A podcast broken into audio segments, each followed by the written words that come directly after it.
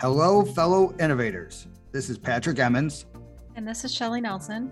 Welcome to the Innovation and the Digital Enterprise Podcast, where we interview successful visionaries and leaders, giving you an insight into how they drive and support innovation within their organizations. Today, we're welcoming Tim Alvis to the show. Tim is the EVP of Product Innovation at Spins, a leading provider of retail consumer insights and analytics for the natural, organic, and specialty products industry. As EVP of Product Innovation, he is responsible for the technology and product strategy and leads the data governance, engineering, product management, product design, and development operations teams. Before becoming the EVP of Product Innovation, Tim held numerous other positions at Spins, including President of Retail Operations and Vice President of Product. Prior to Spins, Tim held positions at Microsoft, RightPoint, and Amazon. He launched his first software startup at the age of 20 and has co founded another five companies after that. Welcome to the show, Tim. Uh, thanks for having me. Tim, if you don't mind, please share with our listeners a little bit more about Spins and, and your role there. Yeah, so Spins provides shaped insight into retail data across North America um, and soon other. But effectively, what we try to do is we take in information around what is selling, where it's selling, and align that to things that are frankly just they're not commodities in terms of data out there. Things like whether this is keto, whether this is something that is gluten free, whether this can be eaten if you have a peanut allergy. And by being able to take those types of insights and overlay that and correlate that against retail um, activity, we're able to help retailers, brands, investors both get an idea of what consumers are actually looking for, um, but also you know what trends exist overall. You know maybe retailers are picking up something. We really help um, conventional and specialty retailers look at that market because most of the growth of what's happening isn't happening in conventional products. It's happening in products that sort of qualify for more of that specialty status. That's pretty interesting stuff. Considering Chicago historically has so much experience in uh, more of a rating as well as data investigation. I think about a lot of the organizations here in Chicago that have really uh, become the focal points for many industries. Uh, how did Spins get into this? Is this something that they started out with? Is it something that they pivoted to? Yeah, so Spins um, Spins has been around for quite a long time, um, much longer than I've been here. I think it's, you know it's 25, 26 years, something like that. Um, but they started very much working with specialty retailers where you know you take like an IRI or a Nielsen, and they deal largely with more conventional um, retail outlets it was just an underserved market where local products, regional products, health products, things were also outside of the view of some of the conventional retailers.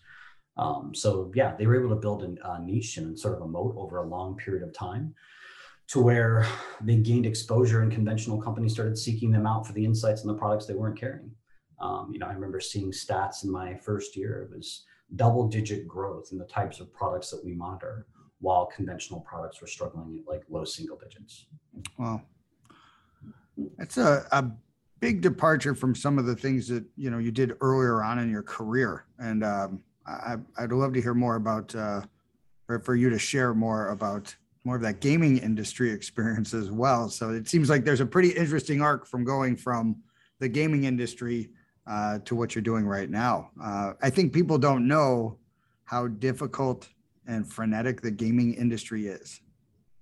Yeah, you know it's and it, it's changed a lot as well since from the time whenever I got in to the time where I've been out to now. Um, you know, three very different eras um, in gaming. Whenever I was getting in, it was still you know uh, reminds me. You watch those videos of like Elvis running into Ray Charles and running into Johnny Cash, all of them at the same studio at the same time like what are the chances right that all the top lead hits or whatever would be in the same city at the same studio now almost nothing um, so you look at like when i was getting in yeah gaming was already big but it was still a really tight knit community you could hmm. know five or six people and you would know most of the people moving things um, out there at least i've had an opportunity to bump into people and it was also still you know the business maturity wasn't there yet. Microtransactions hadn't taken over. So you're still very much, you know, I came in just after basically shareware it ended, where you're getting discs in the mail and deciding what to buy and not to buy.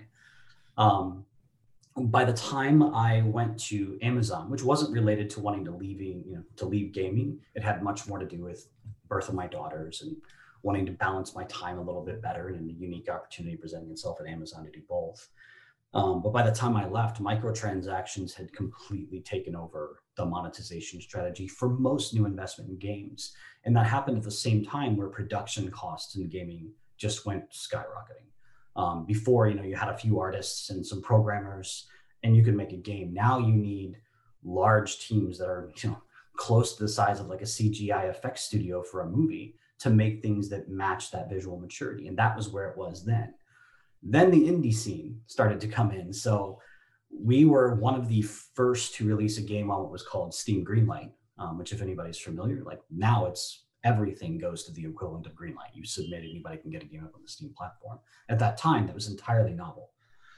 Now, with the indie scene, though, another thing that shifted is players aren't necessarily only focusing on games that have extreme high fidelity. Not everybody's chasing AAA status in terms of wanting to be the next Battlefield or Call of Duty or whatever it is. There are a lot of indie games that have hand drawn art, pixel art that's kind of retro. They focus a lot more on like gameplay and things that are unique or distinct or even social, community based. Um, so that shift, it's also disrupted monetization. There's a lot of backlash with users with these gacha style it's really gambling um, that gets built into them to monetize the games. And so now I think, uh, you know, my advice several years back might have been to anybody looking to get into the industry to just go in with their eyes fully open and be a little wary. Um, now I think if you're looking at it, it's it's a lot better. Um, there's hmm. still a lot of things to work out in terms of large studios have problems with crunch. There is uh, some toxic culture um, that absolutely still exists in the gaming industry it's not something that is equally appealing if you're coming in as a you know male female other like if you're male lots of welcoming everywhere. Other or female no. Um, not going to be the case. So there's a lot to fix but it's gotten much better. Largely thanks to indie push to the indie push that's great. That's great. It is interesting uh, my kids are use some of these I think uh, where it's more user-driven content from a gaming platform, and it, it's interesting the low barrier to to getting involved. Yeah, and uh, it, it's like Roblox. I think Roblox exactly. That yeah, is exactly. Uh, the yeah. if I if I'm invited to another Roblox session, I'm I'm not participating. I don't want to participate, but it's like, Dad, we're doing this. It's yeah. like, oh, okay, uh, I'm gonna go read a book. You stay here. So but uh, yeah, it's uh, it, it is interesting. And it, it, do you see it like uh, getting more people involved in in engineering, uh, or even um, from a UX standpoint? I mean, is there is there positives of like? I know a lot of people get in, into engineering historically because of you know uh, family relations introduce them, and I'm just wondering, are from your perspective, do you see any positives of these lower fidelity platforms that are creating opportunities for for 12 year olds, eight year olds, nine year olds to engage. Yeah, I think it's interesting that you look at a lot of the, I think writing very explicit code. This isn't something that's going to go away in like one decade, two decades, but eventually that will be something that is less common. Um, you're going to be a lot more verbal or visual in how you instruct machines. But what's great is the stuff they're doing with things like Minecraft, Roblox, others where people are jumping in and building content. They're learning how computer logic works, how to automate the world around them, right as the rise of everything getting auto- automated around them happens. So I do think there's a lot of positive benefit um, for anyone who starts to interact with that at a young age. I also like that it's taken the concept of play where you know imagination for a little while in gaming was stripped of you right it was almost like you were jumping in on rails you did the thing that was designed now they're interacting with games their imagination's running free again. So it's not really curtailing any of those instincts that i think were you know at least getting stunted um, in the past. So yeah i see a lot of positives. That's awesome. With regard to you know in in your current role and your experience in building these products building these games building these you know b2c engagements you know, we talked previously about um, product market fit, right timing. You know, what is your experience um, from creating that team, that product, right time, um, finding that chemistry? Is there it, what? Are, what do you think it takes? Because from our my perspective, it just seems there's a lot of luck involved there. Yeah, um, you know, there are a lot of things. So, you know, my kids and I all at the same time decided to learn to play the guitar. And you find, I mean, there's just there's not a shortcut other than just practice, repeating something over and over and over until the thing that was really difficult becomes second nature and now you're tackling something new that's difficult. And it's true of everything, including that, finding the chemistry, product market fit, knowing how to evaluate ideas. But at the same time, you also have a lot less opportunity for repetition right? Unlike playing the guitar where you can sit there and strum, you know, 10,000 times over the course of a week, you can't try 10,000 different startups over the course of a week. I mean, you're getting very few chances. So there it helps a lot to find ways to build a framework that institutionalizes or almost productizes the learning of other people so that the thousands of things that have been tried you at least get some you know orthogonal benefit um, of all of that experience. So I think that's where a lot of the product leadership, startup leadership, all the books on these topics, that's where they're trying to come from. Like, how do I take all of the things that I've learned and now make it something that can be commoditized and shipped and transferred and shared? Um, and I think it's important for people who are interested to know that, you know, you're going to want to do a lot of reading. I mean, there, you know, I don't know that there are degrees in like startups or degrees in product really available but it's a similar style learning experience where if you want to be great at it you need to look at it as there's probably years worth of learning before you feel really comfortable that you've absorbed the lessons that others have absorbed that you can avoid. Beyond that it's figuring out what your role is in it. Some people are meant to and have the right desires right? The like passions to be like the front facing person in a startup environment. They're the ones who are going to want to be giving the keynote speeches, standing up in front of a projector or a large crowd and talking. Others are going to be really great at quietly sitting behind the curtains and making the machine run. Sometimes you'll find someone who's great at both, but it's much more rare than it is to find someone who is great at one or the other. And so figuring out there's more roles than that, but which one am I? Like, where do my passions align in a way that makes sense? So, not just my wants, you know sometimes we want to be great at something that we actually don't desire to be great at. It's strange because our, our motivations come from the outside sometimes in those things like i want to be seen as x therefore i'm going to become great at x. When in reality if you lean into what you're truly good at and what really drives you and motivates you and things where you don't have to be driven to do it by outside factors you have a much higher likelihood of success. So i think it's a combination of those things. Um, i don't think there's you know not much of a shortcut if you, I think there's as much risk in getting lucky with success on your first try as there is with catastrophic failure on your first try. Because when you have a great first success, just like with failure, we're not really great at identifying why. Like, why did we succeed or why did we fail on that first try? It takes a few of those in a row to find those common factors or themes.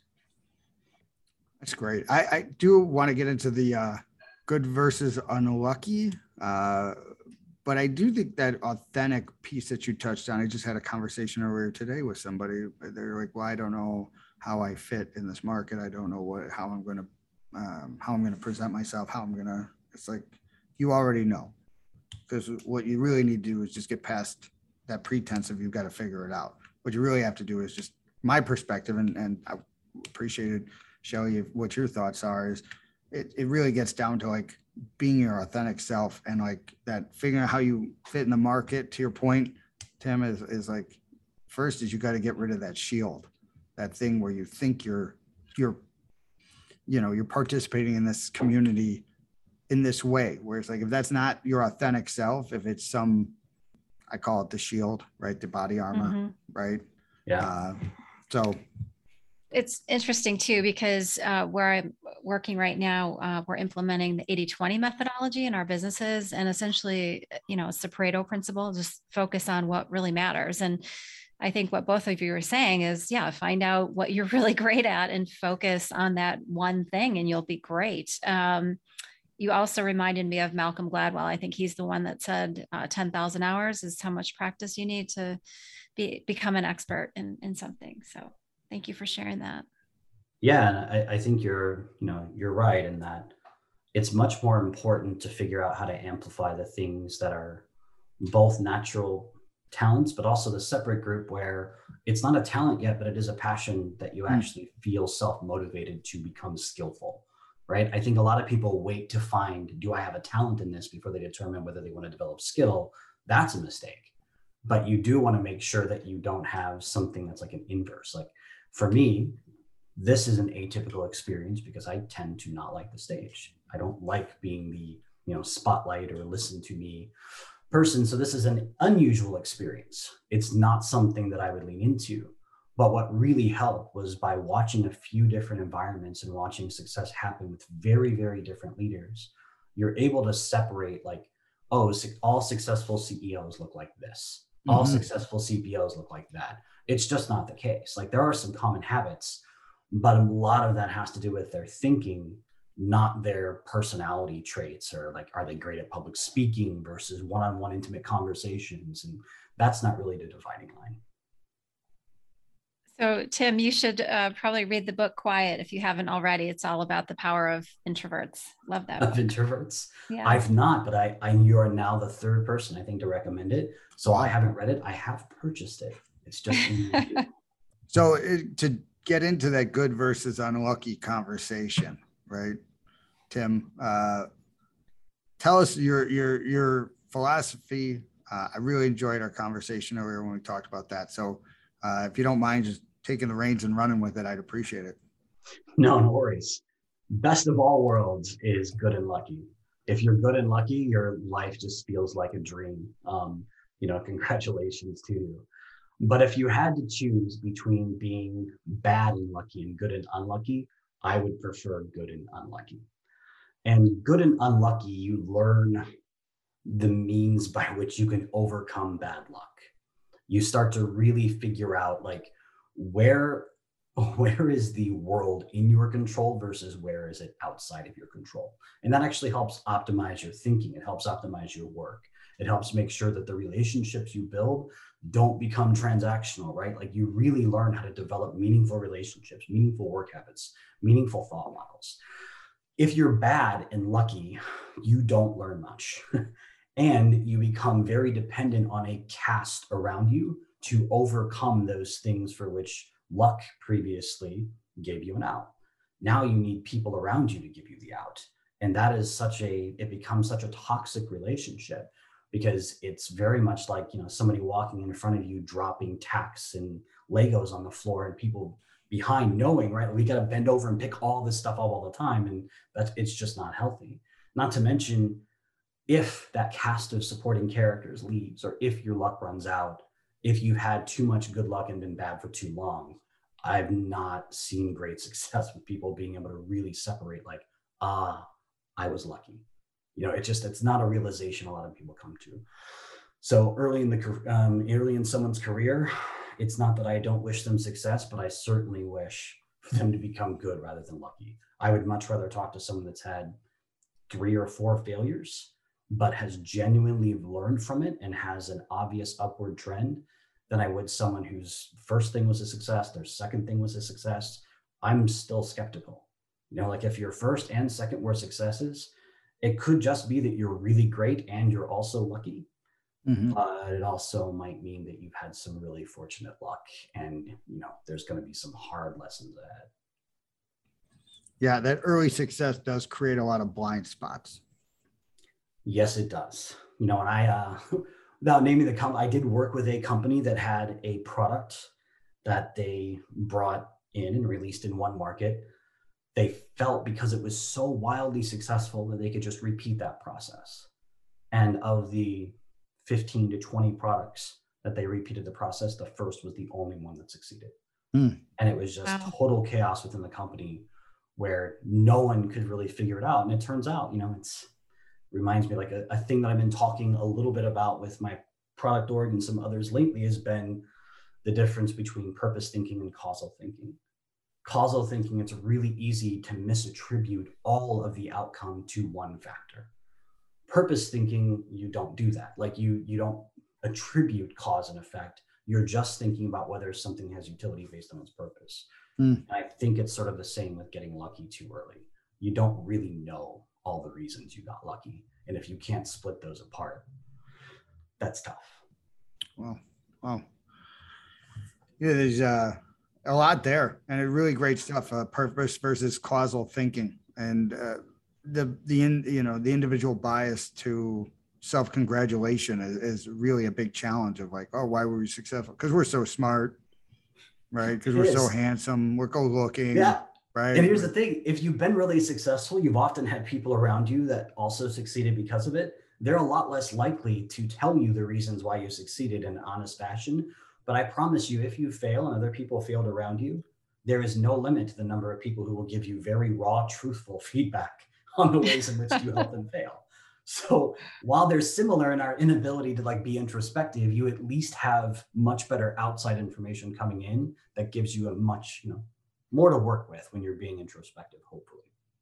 it's an interesting thought and my first thought is yeah when you make mistakes and and somebody's just so grateful to to share with you like how you screwed up i also don't i, I don't instantly uh, i don't know adopt their their feedback right it's still to your point of like you still have to put it through that right like it could be somebody who just really is ha- you know having a healthy dose of schadenfreude there where it's like nah i'm just happy you failed right Yeah, you know yeah. The, you're you're absolutely you can't take it at face value, but it is just nice to have it, right? yeah At least nice to be able to sit back and consider it.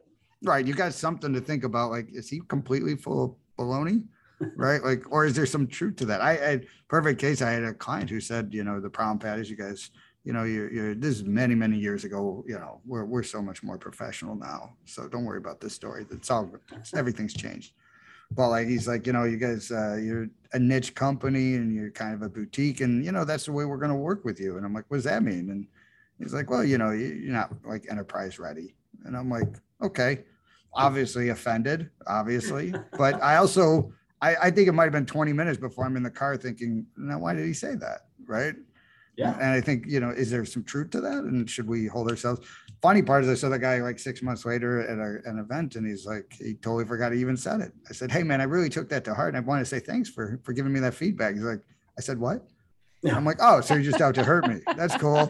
yeah, It wasn't Yeah. genuine assessment. Like how many times you hit somebody with this cudgel that day, right? Where it's like, uh, apparently this is just your beating stick. So, but I, I do think it's relevant to your point of like, uh, you know, the, you got to take those lumps early. Like we, we talk about it. I've started three companies and, and having mistakes early on are, are, you got to like count them as blessings, right? Like you're becoming anti-fragile every time you take the hit right? Like you're you're you're gonna grow as you as you said, if you're learning from it and growing from it.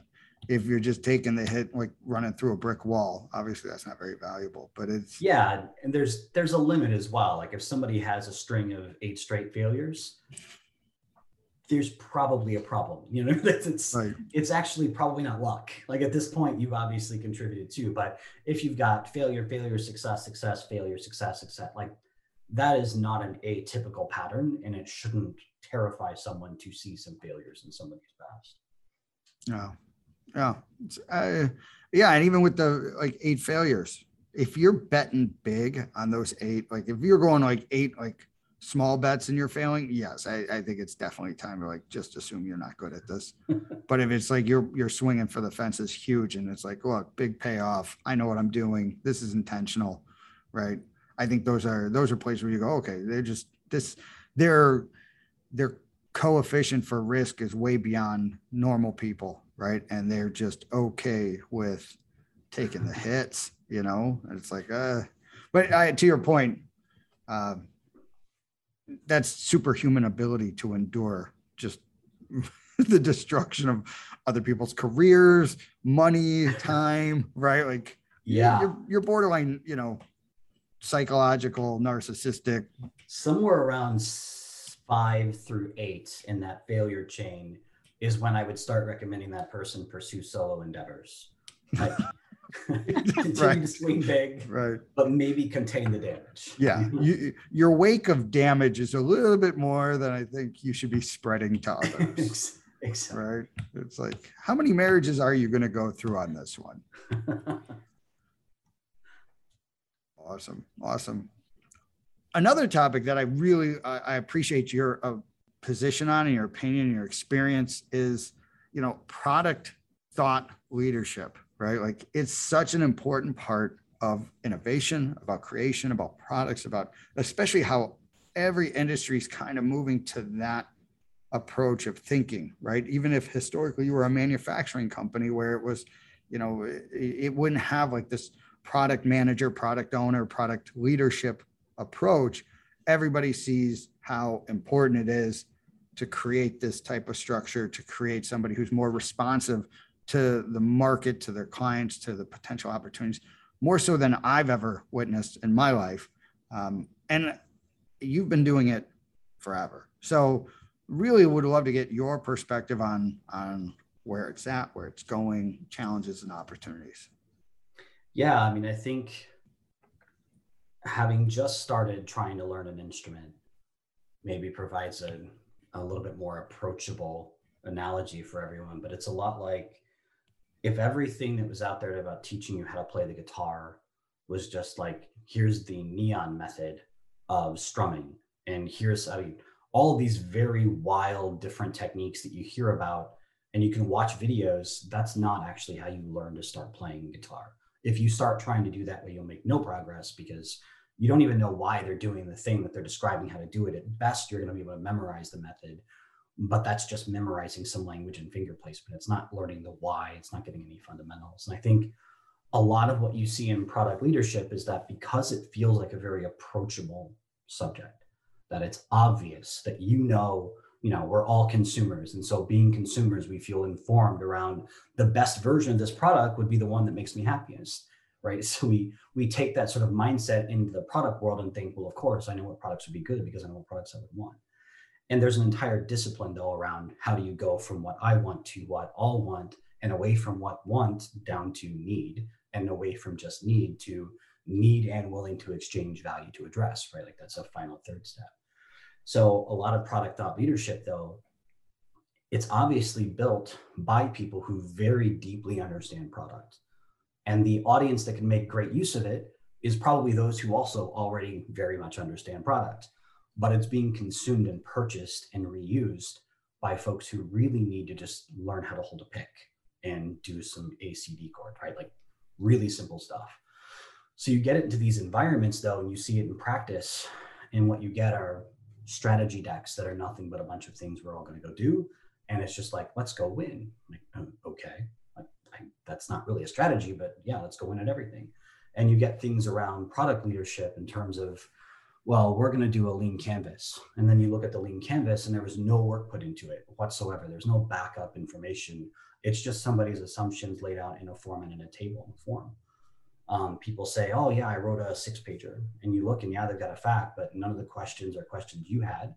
They were just questions that you know addressed some shortcoming in the writing of the document. And the six pager has no real argument either. It's almost a just so story, right? Like X needs Y, you know, X needs Y, so we're going to build Y, but it doesn't describe why they need X, right? It doesn't get into any of the purposes there.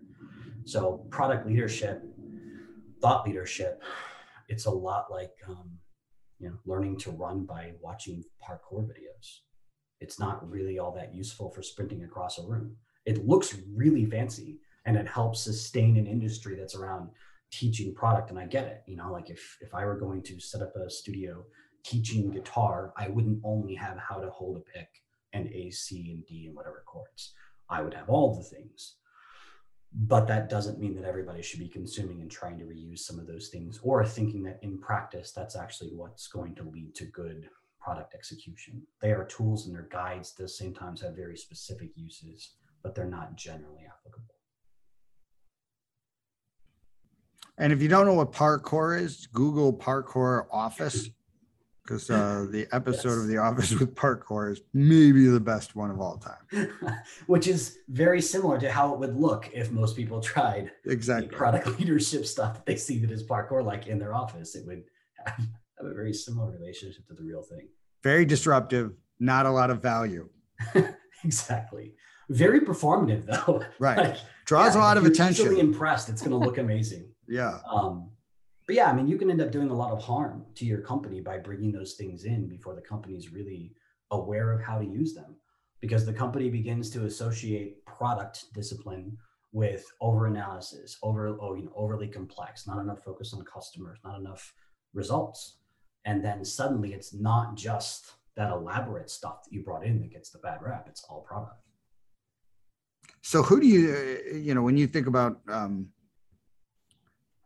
focusing and, and Shelly touched uh, uh the 80 20 rule. What is that 80 for product leadership? What do, what do you, if you said, hey, uh, uh, you should be doing focusing more on this?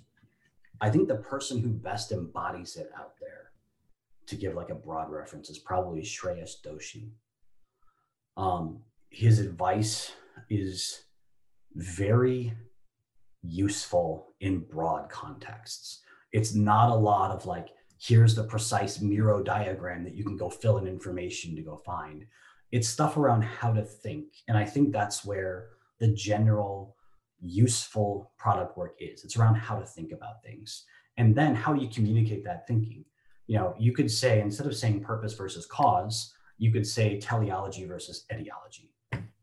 That would sound a lot fancier. All of a sudden, you sound like, ooh, professor, what are you talking about there? But it's really just purpose versus cause, right?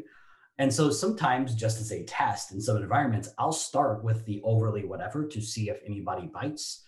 And when they do, then you immediately bring it back down. So different audiences need different things. Sometimes to get the point across, you have to start with what sounds overly complex. Um, but I really think it comes down to the thinking, like purpose versus cause thinking, which is problem versus solution thinking, is so critical, I think, to a product organization. If you get focused on solutions, a lot of bad things happen. It's not just the product suffer the organization suffers as well. If two people are fighting over which solution is best, there isn't a you know there isn't a way for everyone to win. It's a zero sum game. Like somebody's idea gets used, somebody's idea loses. And now that fixation on the solution has caused morale problems, not just product problems. But if you start with a problem focus, if you add five people to the understanding of a problem, you just get five people's worth of additional understanding around the problem. And solutions become this fungible disposable asset that as customers change as the market evolves as the people you have on your team change they can they can come and go. You don't have to fixate so much on did my solution win? Did my product understanding from a problem perspective add? The answer is always yes unless you've done bad work which nobody's going to do um, so yeah i think those types of lessons are the great ones to really build in. And then the second is make sure that you give your product team a really basic framework to force the right thinking in the right in the right order. So i've seen a lot of teams that start off with maybe an agency background. You know they've been doing a lot of work directly for clients and they migrate to becoming a product company but they can't get rid of the addiction to building everything visually first presenting it getting buy off from the final user and then going back and asking hard questions but the reality is, in, in the, and certainly in terms of efficient use of your product resources and dev resources, you can iterate through things so much faster in just plain text through writing documents, asking the right questions mm. to resolve a lot of those things that become gotchas later when you've had a design start, such that really the first step actually needs to be the writing. And to make that effective, you can provide, you can look up and find or even create templates that force the right thinking in the right order. So I like to start with for everyone, and I learned this at Amazon, but I brought it with me everywhere. Start off with a PR. And the reason you want to start off that way is not because press releases are magic, but because thinking about why a customer would care is a magical starting point. It is why you should do anything. Um, if you if your press release sounds like something that would bore a customer, your product will bore a customer, right? Like there's just there's not much there. So starting with that is important you know, and then having that progression of the idea going back to, through some of the main questions, which are, okay, is it worth doing? We know that customers would be excited. Now, is it worth it? Like, is there a market there where there's a value exchange possible? Then your next question is, can we win? Like, it's not just can someone win, but can we win? You know, if I were wanting to go out and create a Netflix competitor, am I really in a position to do that? Like, the answer is no. I don't have any of the industry contacts, right? So, as spins, I would not recommend that we create a Netflix competitor. Even if you could come up with the best idea for one, it's the wrong place. And then finally, you get down to and should we win? And the should we win is a strategic question. It is like, what is the purpose of our company? What is the thing that would be advanced by us doing so? Are we distracting ourselves from a core purpose? Are we mm. weakening our position by going out and winning? And you can create that chain then of thinking by having those questions be part of your documentation early, you at least force the conversations to happen. You know, you, it'll take time to make it great work that comes out of it. But I think those are valuable product lessons you can take away that don't require you to have a very specific type of Miro diagram or whatever else it might be.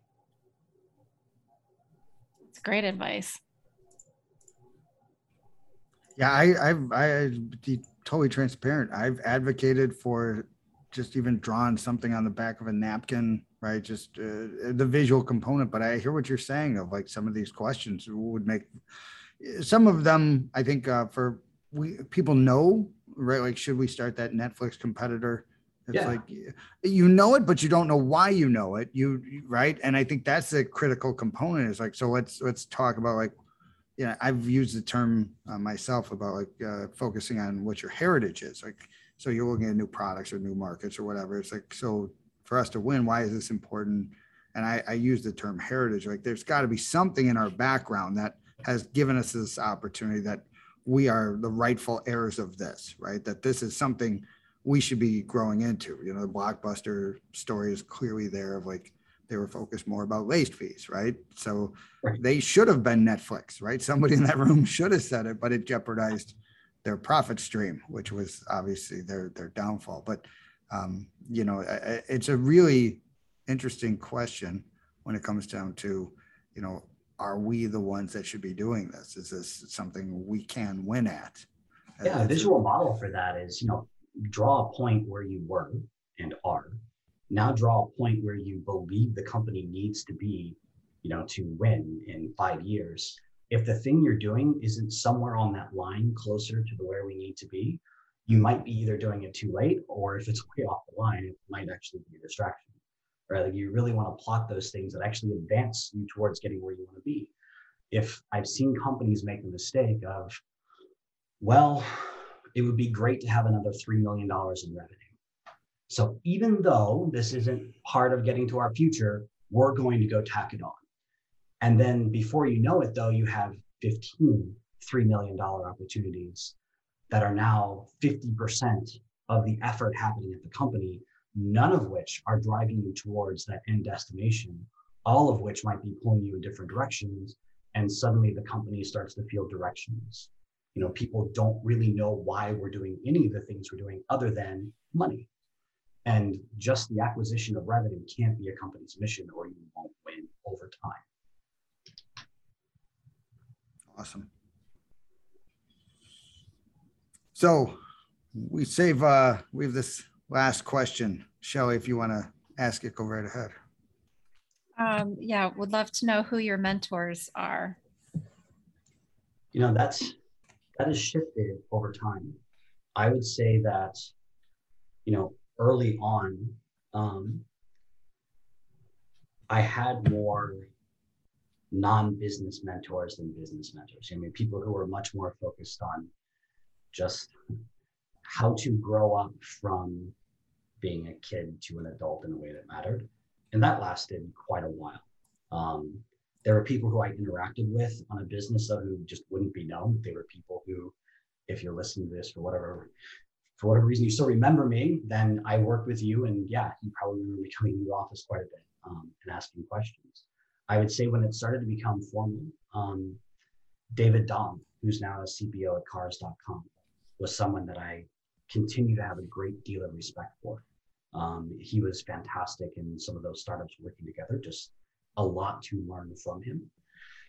Um, at Amazon, I would say Mike Frazzini, um, Ethan Evans, those folks, I, I would hesitate to call it a mentor mentee relationship because they had a lot of responsibility. But I absolutely look to them in our conversations, the one on ones, to really walk away with how did they distill things so quickly. Um, in the current environment, I would say the person I interact with most on that basis is David November, um, who is one of the co-founders of Spin Ventures. Um, he's just a I've met a lot of people. Now at 43, he is uniquely incredible.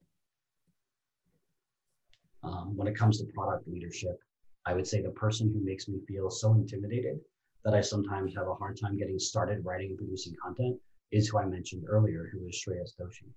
Um, so I would not again consider it a, a mentor-mentee relationship, but I absolutely believe he is one of the best at succinctly describing how to approach certain things from a thought perspective.